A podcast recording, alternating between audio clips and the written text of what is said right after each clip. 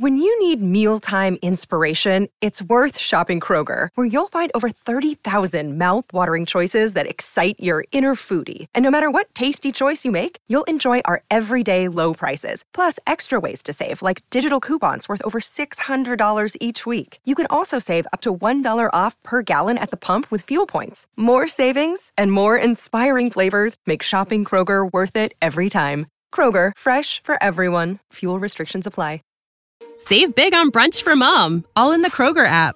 Get 16 ounce packs of flavorful Angus 90% lean ground sirloin for $4.99 each with a digital coupon. Then buy two get two free on 12 packs of delicious Coca Cola, Pepsi, or 7UP, all with your card. Shop these deals at your local Kroger, less than five miles away. Or tap the screen now to download the Kroger app to save big today. Kroger, fresh for everyone. Prices and product availability subject to change. Restrictions apply. See site for details. Привет, это Кристина Вазовский, и вы слушаете «Извини, что голосовым» — подкаст о современном этикете.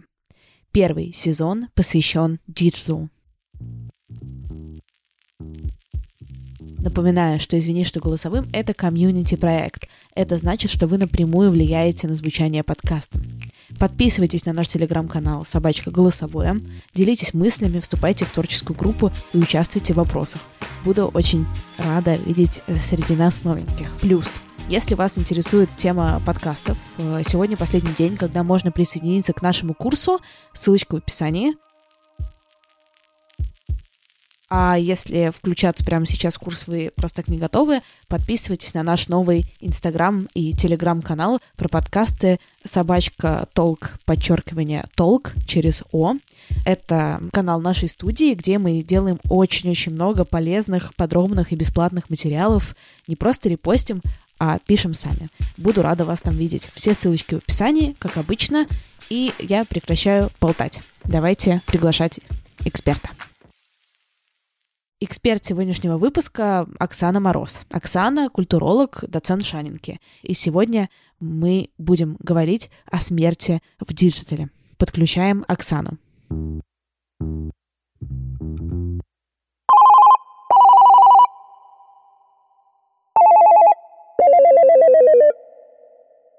Привет. А как тебе кажется, вообще зачем нам осмыслять и артикулировать вот эти вот этикетные правила в разрезе утраты и горя? Какой в этом есть смысл? Есть ли он вообще? Нет, смысл есть, безусловно. Тут есть много разных ответов. Во-первых, самый простой ответ это тот факт, что современное онлайн-пространство становится таким немножко зомби-апокалипсисом. Количество мертвых аккаунтов, в том числе в массовых коммуникационных сервисах, бесконечно растет.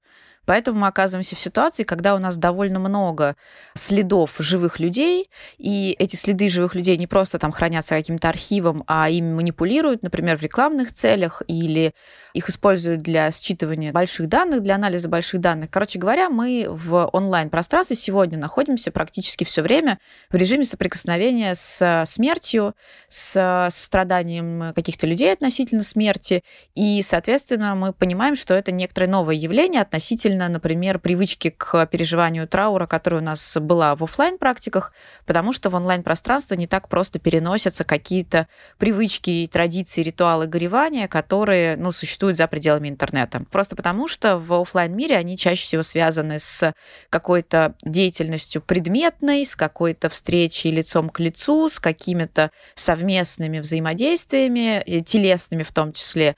А онлайн это не очень получается. А второе, что здесь очень важно, это то, что появляются программные решения внутри больших э, суперпопулярных сервисов. И эти программные решения позволяют, собственно, взаимодействовать с умершими, взаимодействовать с их памятью. Эти программные решения настраивают людей на то, что необходимо как-то производить некоторые публичные действия в отношении смерти другого.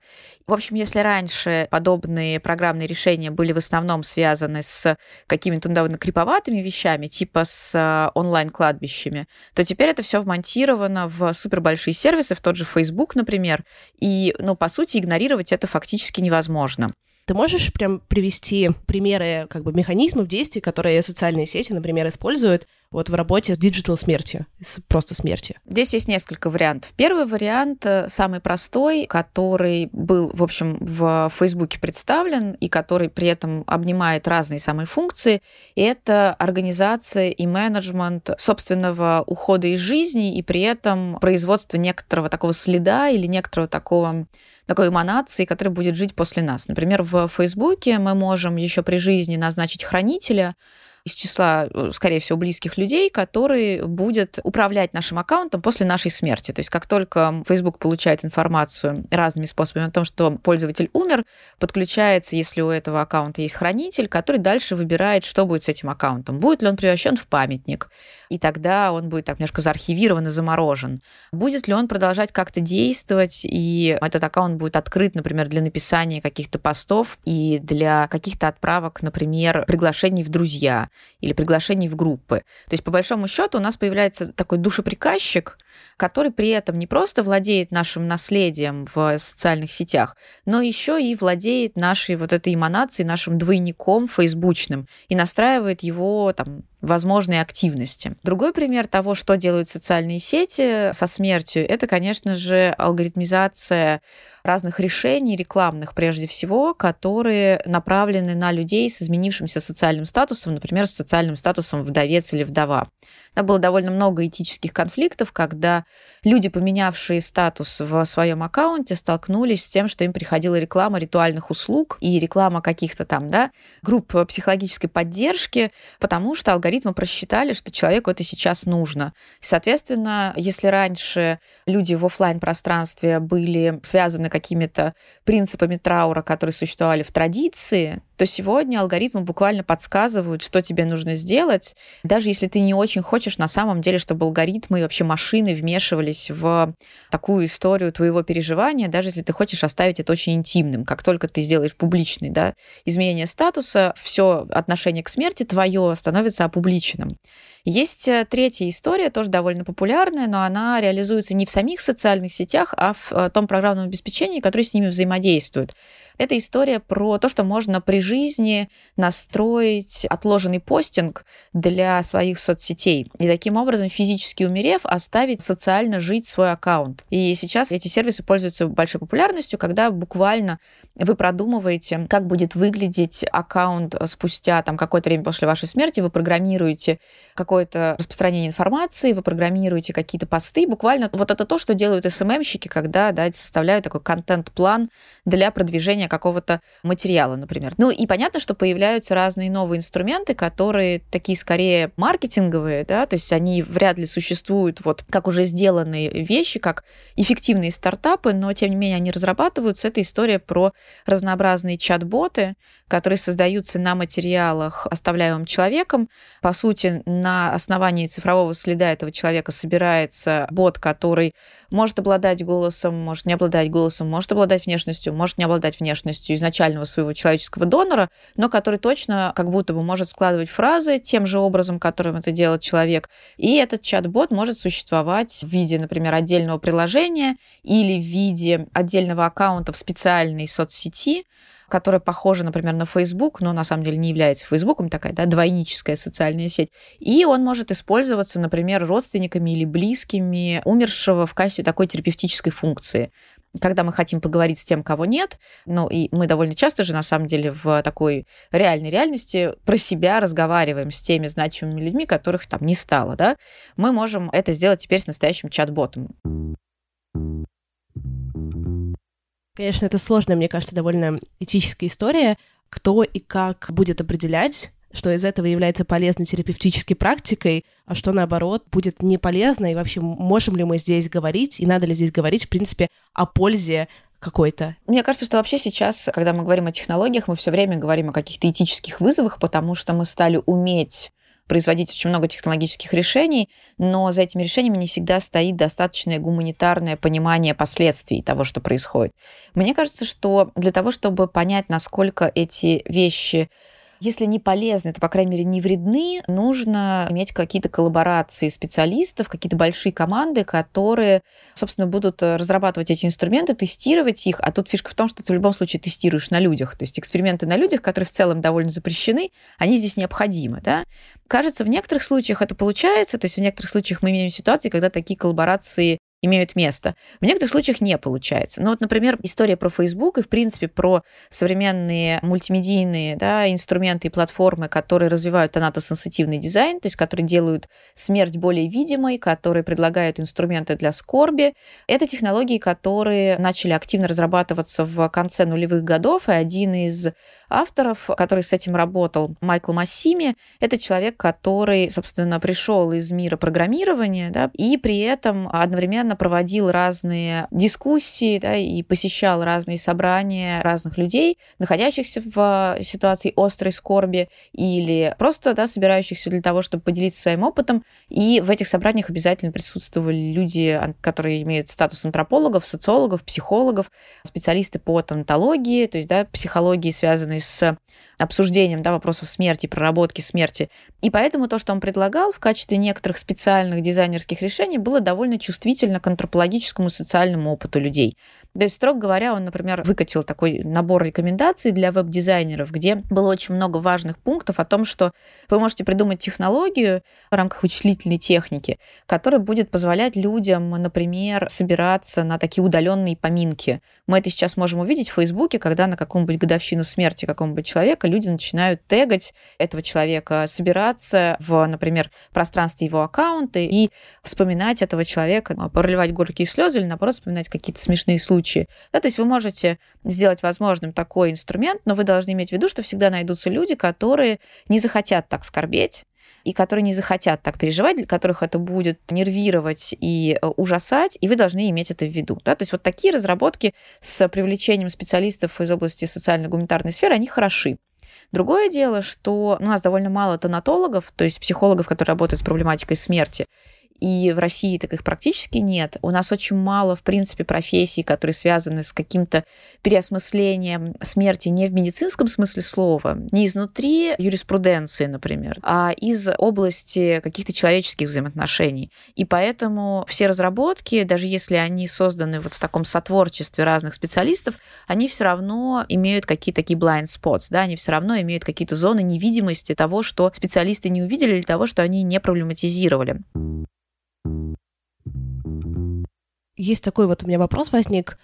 Постоянно же появляются какие-то виды как раз горевания. То, что ты упомянула, про вот собраться на стене в Фейсбуке, да, и там вместе поспоминать. Но почему-то у меня, опять же, это мое личное ощущение, какие-то вот такие вот новые штуки, они вызывают скорее общее понимание, а некоторые проявления скорби, они скорее вызывают такое отторжение и негатив. Замечаешь ли ты это тоже? И если да, то как тебе кажется, почему это так работает? И если нет, то тоже интересно. Я замечаю скорее общее негативное отношение к цифровизации смерти и к тому, что смерть становится более видимой в онлайн-пространстве, и к тому, что люди начинают более публично реагировать на какие-то трагедии, и к тому, что какие-то люди начинают экспериментировать со смертью. И я очень часто сталкиваюсь именно с такими радикальными сомнениями, с грандиозным скептицизмом по отношению к тому, что вообще это все происходит. Но мне кажется, что люди привыкли на протяжении довольно долгого периода времени относиться к смерти очень специфическим образом. Либо бояться, либо ее нормализовать, то есть превращать в то, что случается со всеми, либо ее отстранять и отстранять. Ну, то есть вот в 20 веке смерть в основном воспринимается как что-то, что случается где-то на отдалении от человека. Ну, то есть понятно, что умирают все, но а, по мере развития, например, медицинских сервисов, по мере развития хосписной системы, мы привыкли к тому, что смерть, если это не внезапное что-то и не там страшно катастрофическое, это что-то, что происходит на удалении в специально выделенных пространствах. И это, в общем, стыкуется даже с каким-то историко-культурным опытом человека, потому что мы знаем, что кладбища всегда воспринимались как такие потусторонние пространства, да, куда человек просто так не заходит и не должен заходить. Вот эта традиция очень специфического отношения к смерти как к чему-то нетривиальному, но заставляет людей испытывать некоторый пиетет перед смертью. Ну, поскольку на самом деле смерть это то, что, про что никто ничего не понимает, потому что смерть никогда не случается с нами. То есть, когда я умираю, и когда я умерла, у меня нет этого уже опыта, все, я не могу им никак поделиться, да, поэтому это такая мистическая штука. А можем ли мы вообще говорить о том, что нужно каким-то определенным образом, правильно или хорошо, или этикетно вести себя при столкновении со смертью в digital е? Очень хороший вопрос. Этикет в отношении к смерти и умершим, он, конечно, существует, он вписан, собственно, в траурные схемы, которые есть в религиозных каких-то ритуалах или в светских таких секулярных ритуалах, которые возникают там, где религия по каким-то причинам либо не работает, либо где там религию отодвинули немножко да, на второй план. Здесь существуют какие-то историко-культурные нормы, которые мы наследуем, даже если мы это не осознаем. Другое дело, что когда мы имеем дело с репрезентацией смерти онлайн, эти этикетные нормы, вписанные в большие траурные ритуалы, не вполне работают, потому что мы видим смерть по-другому, она становится более публичной, потому что большее количество людей наблюдают смерть, и при этом они имеют еще над собой такую власть императива или долженствования, что на смерть надо как-то отреагировать, потому что мы очень часто видим смерть в отложенном режиме, то есть там человек уже умер, и о нем погоревали, а мы информацию об этом уловили благодаря алгоритмам, например, только сейчас. И мы как бы опоздали к актуальным поминкам и опоздали к актуальному припоминанию. Ну и, наконец, мне кажется, что просто в ситуации офлайн практик горевания есть распределенные роли. Они могут быть стирающимися с течением времени, но есть роль плакальщиц, есть роль там душеприказчиков, есть роль близких, которые расписаны определенным образом и которые люди реализуют в ритуалах, в поминках, в встречах на какой-то там день девятый, сороковой, да, в других каких-то историях, в даже просто абсолютно прагматических и повседневных практиках, там ухода за могилой, например, да. В онлайн-режиме, когда фактически у нас отсутствует вот это физическое поле смерти, все эти роли распадаются, потому что может оказаться, что, например, близкие не знают, как правильно выражать э, скорбь онлайн и не хотят этого делать, вообще не хотят никак ни, ни с кем по этому поводу общаться. Да, то, что офлайн абсолютно принято, что, ну вот, если кто-то умер, надо устраивать поминки, и ты хочешь, не хочешь, да, будешь общаться с людьми. Онлайн люди могут этого не хотеть делать. В нашем телеграм-канале мы попросили наших слушателей прислать вопросы для выпуска. И получается, что все вопросы можно поделить на две группы. Одни спрашивают, делаю ли я все правильно, другие, наоборот, делают ли все неправильно люди, которые их бесят. Например, писать про свою трагедию публично — это ок, поставить грустный смайл под постом об утрате в Фейсбуке — это поддержка или оскорбление, где грань между запросом на поддержку и нагрузить своими проблемами без спроса и так далее. Как ты считаешь, это нормально, окей, или вообще, что происходит э, такое деление? Ну, это нормально. Это нормально, потому что в онлайн-пространстве пересекается очень много разных привычек к скорби. Каких-то привычек, которые скорее наследуются из офлайн мира, и каких-то привычек, которые больше связаны с тем, что нормативно для онлайн мира. Ну, например, смайлик абсолютно нормативен для онлайн мира для выражения эмоций. Кажется, что если мы поставим грустный смайлик, люди могут посчитать, что мы издеваемся, потому что смайлик чаще всего появляется в каких-то таких развлекательных целях или в какой-то легкой коммуникации, а для серьезной коммуникации не подходят. Вообще вопрос о том, правильно или неправильно скорбеть, это вопрос о том, насколько вы уверены, что человек, с которым вы общаетесь, в состоянии сейчас, вот в данный момент, воспринимать вообще слова сочувствия и слова сочувствия, которые могут быть высказаны в нетривиальной форме.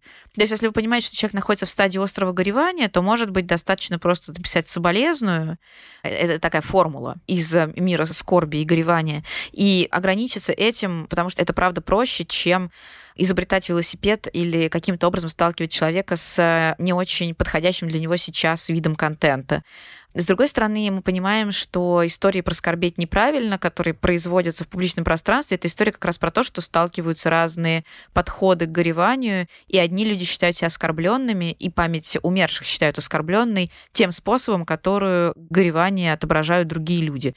И мне кажется, что в момент, когда вы сталкиваетесь с подобными обвинениями, проще просто отойти в сторону, потому что явно люди находятся в аффекте. А если мы говорим о том, что мы имеем какую-то большую публичную ситуацию, большое там социальную какую-то катастрофу, когда все начинают менять аватары, ставить какие-нибудь свечки и писать рип кто-нибудь, но тогда просто вопрос, насколько вы хотите включаться в такое кликушество коллективное. Если вы считаете, что по каким-то причинам вы тоже должны высказаться, но никто не имеет права вам это запрещать. Если вы считаете, что не надо высказываться, не высказывайтесь. А производить такие замечания из серии «вы скорбите неправильно», «нет, это вы скорбите неправильно», это означает претендовать на какой-то очень большой символический капитал, на извлечение такой символической выгоды из чьей-то смерти. Но это вообще не очень как бы этично, да? Вот ты говоришь, что э, лучший выход, когда ты не очень понимаешь, там, в каком сейчас твой, как бы, ну, человек, с которым ты общаешься, в состоянии, да, пользоваться этикетными формами. Но вот недавно я столкнулась с тем, что вот у моего близкого человека умерла там тоже близкая родственница.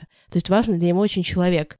И я реально начала гуглить какие-то соболезнования. Я начала там это, про это все читать, и как правильно, как бы, какие слова говорить, и вообще что говорить, когда ты хочешь именно поддержать близкого человека, но человека, по которому он горюет, ты не знал.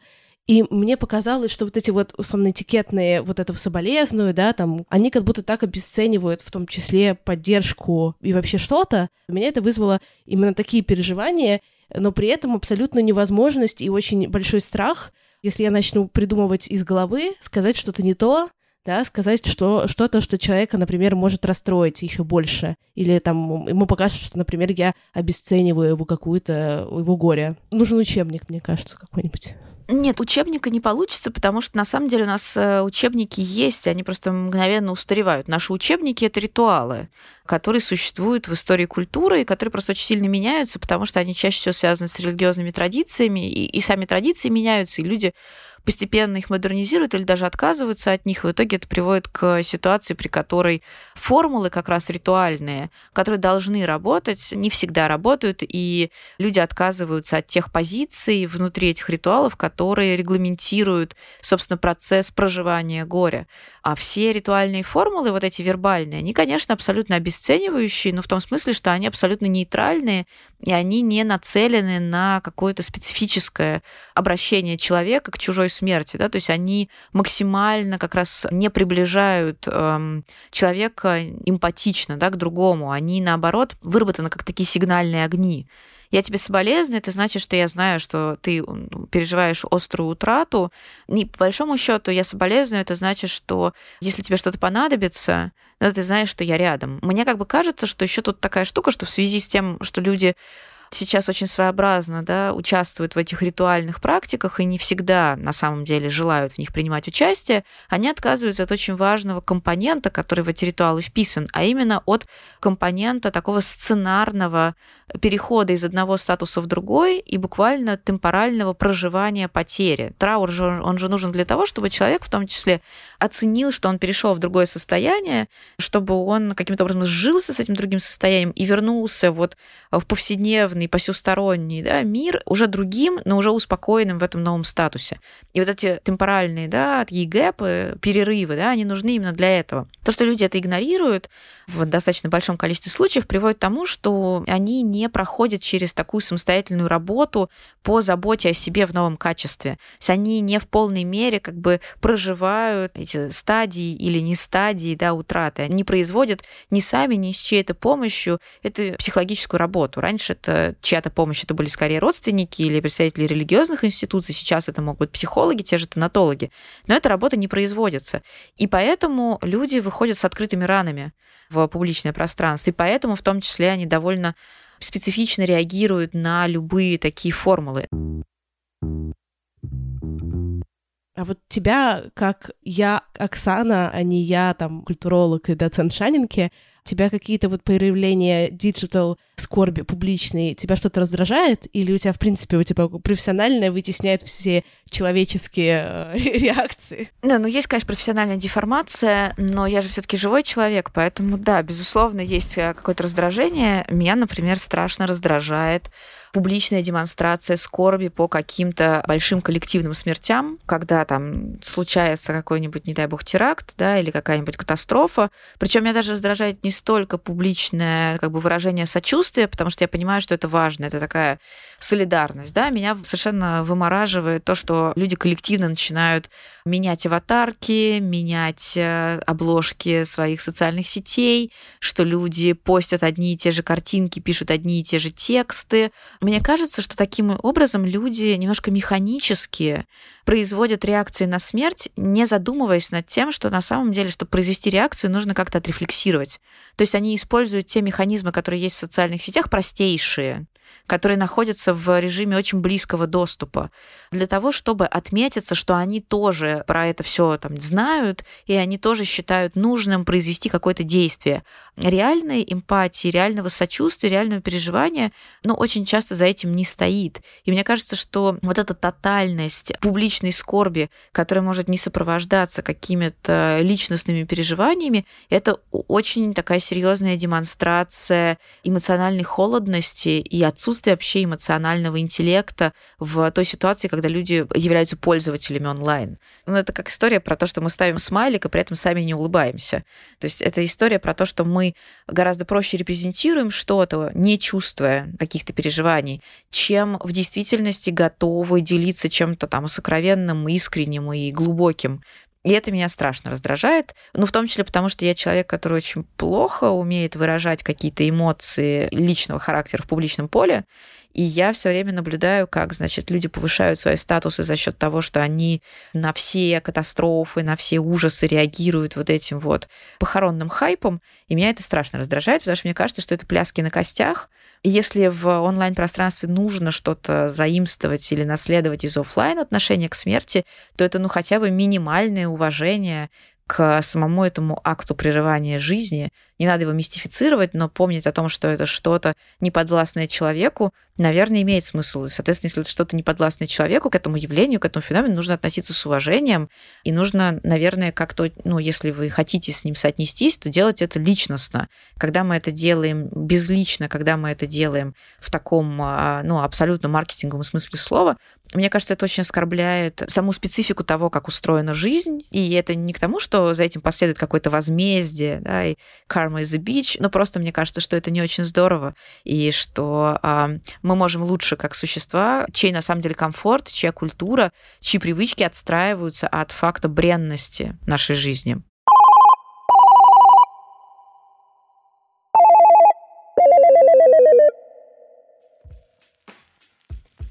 Спасибо, что дослушали подкаст до конца. Это очень важно для меня и для всей нашей творческой группы. Напоминаю, что очень важны до сих пор оценки в подкаст-приложениях, поэтому, пожалуйста, вот вы сейчас держите телефон в руке, можете поставить звездочку, а в идеале написать нам что-нибудь приятное. Пожалуйста. И я надеюсь, что у вас будет хорошая неделя. Мир нынче странный, но так и живем и будем жить. И не забывайте рассказывать о подкасте друзьям, знакомым, коллегам и родственникам, и тогда пятиминутных войсов и отметок на стрёмных фотках станет меньше.